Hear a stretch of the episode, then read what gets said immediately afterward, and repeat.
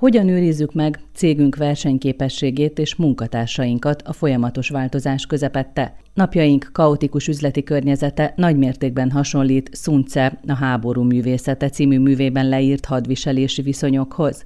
A stratégia művészete, Porkoláb Imre új könyve, a legújabb vezetéselméleti kutatások eredményeire és gyakorlati tapasztalatokra építve mutatja be, milyen szemlélet teszi képessé a legnagyobb hadvezéreket és vállalati vezetőket arra, hogy kiszámíthatatlan helyzetekben is győzedelmeskedjenek. Sunce szerint a hadvezér jellemzői a bölcsesség, a megbízhatóság, az emberség, a bátorság és a szigorúság. Milyen vezetői attitűdöt igényelnek a mai viszonyok az üzleti világban? Kezdjük ezzel. Egy olyan koncepcióról szeretnék beszélni akkor itt az elején, ami első halásra egy kicsit nehézkesnek tűnhet megérteni, és vissza is szeretnék menni a történelembe, hogy elmagyarázzam, és ez a küldetés alapú vezetés.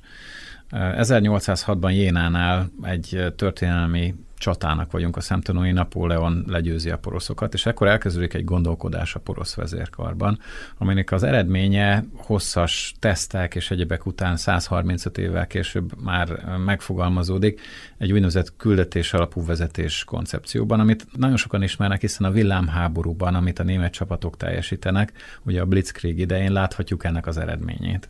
És nagyon sokan keresték ennek a, a kulcsát, hogy miben rejlik, vajon az új technológia, ugye a páncélosok, vagy maga az a harcparancs, amit kiadtak, de nem, hanem, hanem az oktatásban, illetve a vezetői attitűdnek már a fiatal korban való elhintésében, elültetésében keresendő a siker kulcsa, ugyanis van három olyan dolog, amire már egészen fiatalkoruktól kezdve a, a német haderőnek képezték a tisztjeit. Ez nagyon furcsán fog hangzani egy katonától, de az, amire megpróbálták őket rászorítani, az az, hogy tényleg kiszámíthatatlan helyzetekben is próbáljanak meg önállóan dönteni, és a vezetői szándék ismeretében, de hogyha kell, akkor írják felül a parancsot.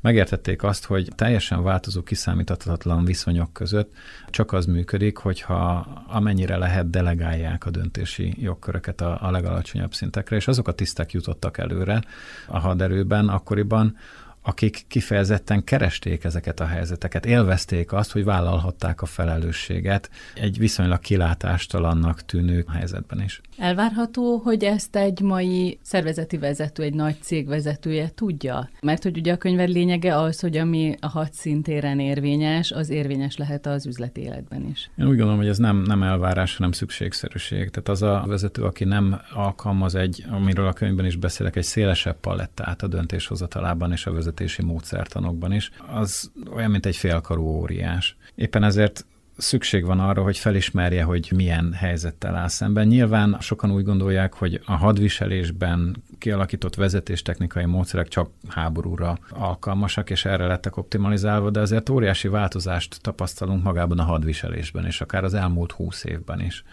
Vagy hogyha még egy kicsit jobban visszatekintek, az elmúlt 150 évben az úgynevezett aszimmetrikus konfliktusoknak a túlsúlya a döntő, tehát 80%-ban gerillákkal, terroristákkal, vagy amit a könyvben írok, egy métis gondolkodásmódot képviselő hadviselő fél szemben kell megvívnunk a harcunkat. Vagyis, hogy a leleményesség van Így előtérben, van, a, a leleményesség, a, a csalafintaság van előtérben a nyers erővel szemben, amit ugye az ókori görögök bié néven apostrofálnak, és ezt tapasztalhatjuk az üzleti életben is. Tehát ugye a startupok térnyerésével, szilíciumvölgy, amiből ugye egy ikonikus új típusú szemléletmód növi ki magát, ugyanezt képviseli. Tehát egy-egy startup vállalkozás képes két év alatt akkorára felfejlődni manapság már, ami komplett iparágakat is felbolygathat, hogyha csak az Uberre vagy az Airbnb-re gondolok.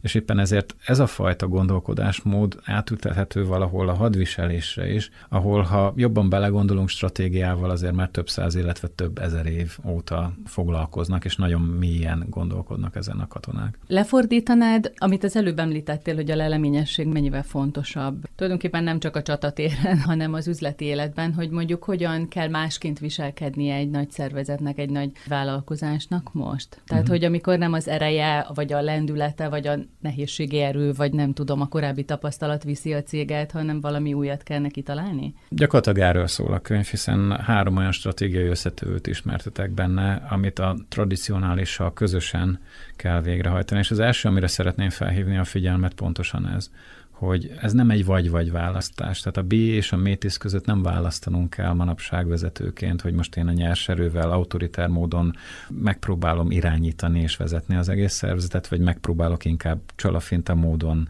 decentralizáltan az emberekre támaszkodva őket felhatalmazva vezetni, hanem ezt a kettőt együttesen érdemes alkalmazni. És éppen ezért én egy úgynevezett integrált portfólió stratégiát népszerűsítek a könyvben, aminek az első eleme az a tradicionális vezetés, hiszen ez egy nagyon jó alap. Tehát én egyáltalán nem azt mondom, hogy teljes mértékben el kell felejteni azt a bürokratikus menedzsment szemléletmódot, amit oly sok éven át tökéletesítettek a nagyvállalatok, én csak azt mondom, hogy van három másik összetevő, amivel ezt ki kell egészíteni, és egyfajta koktélként ki kell kevernünk magunknak, hogy mi a legjobb. És ebből ugye az első az a stratégiai előrelátás. És itt felhívom a figyelmet arra, hogy igaz nagyon-nagyon nehéz, hiszen egyre nehezebb és kiszámíthatatlan a környezetünk, de ilyen viszonyok között is arra kell törekedni, hogy befolyásoljuk a jövőt. Tehát ne hagyjuk azt proaktív szemléletmódon, ne hagyjuk azt, hogy történjenek a dolgok velünk, és erre reagálunk, hanem éppen arra kell törekedni, hogy mi befolyásolhassuk ezt a jövőt. Ehhez viszont ugye szenárió planninggel kell foglalkozni, a jövőbe kell tekinteni,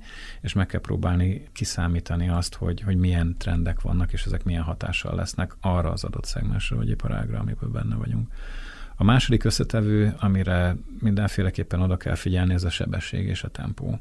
És itt jönnek be azok a dolgok, amikről már beszéltünk. Tehát a vezető egy ilyen komplex, kiszámíthatatlan környezetben már nem képes mikromenedzselni a dolgokat. A legfelkészültebb vezetők sem láthatják át a teljes vertikumát a munkafolyamatoknak, éppen ezért inkább arra kell törekedniük, hogy ténylegesen decentralizáljanak, és ezt nagyon-nagyon sok nagy vállalat próbálja is, illetve használják a technológiát arra, hogy megpróbálják azt a fajta hierarchikus piramist, ami a jellemző volt az elmúlt századra, egy picit jobban összenyomni.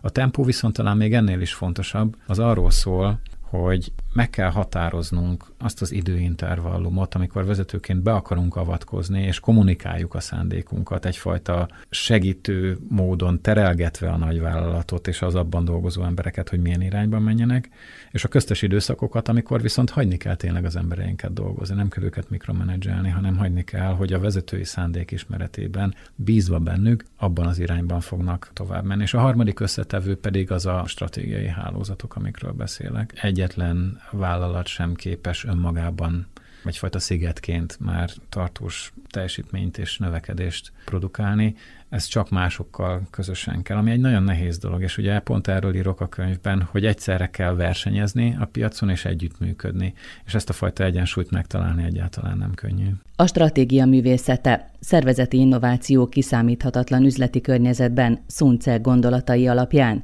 Porkoláb Imre könyvét, ahogyan a korábbi Szolgálj, hogy vezethess című vezetéselméleti kötetét is a HVG könyvek kiadó jelentette meg.